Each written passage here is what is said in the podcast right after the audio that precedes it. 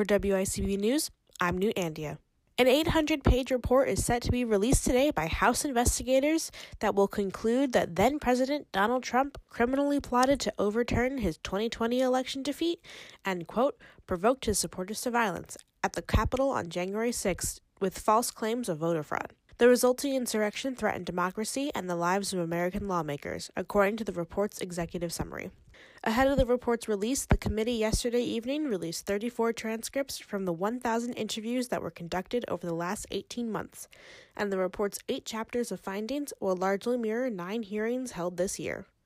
An IRS policy governing the audits of tax returns filed by U.S. presidents is now under scrutiny after a report published by a congressional panel found the agency failed to perform the mandatory inspection of Donald Trump's returns until Congress pressed for information about the process. The policy states that individual returns for the president and vice president are subject to mandatory review, should be kept from the eyes of IRS employees, should be kept in an orange folder, and should be locked in a secure drawer when the reviewer is away from the work area.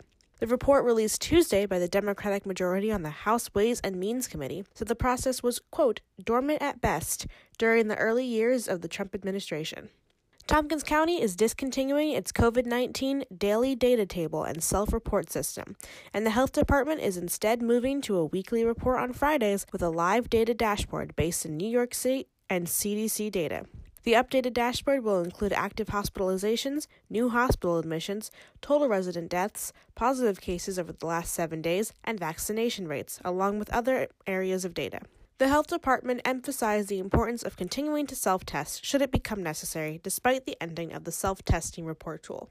The Tompkins Consolidated Area Transit, or TCAT, Planning Committee recently released a report that it is currently not feasible for TCAT to go quote, fare free, in spite of increased interest in the past year.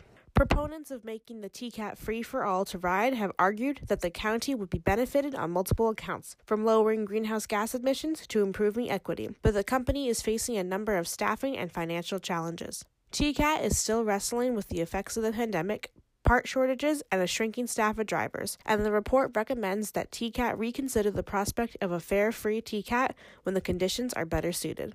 Now, taking a look at your central New York weather. Tonight we'll have a chance of rain with lows in the high 30s. Tomorrow we'll have a chance of rain and snow showers with highs in the low 40s. And Saturday will be mostly cloudy with a chance of snow showers with highs in the high 10s. For WICB News, I'm New Andia.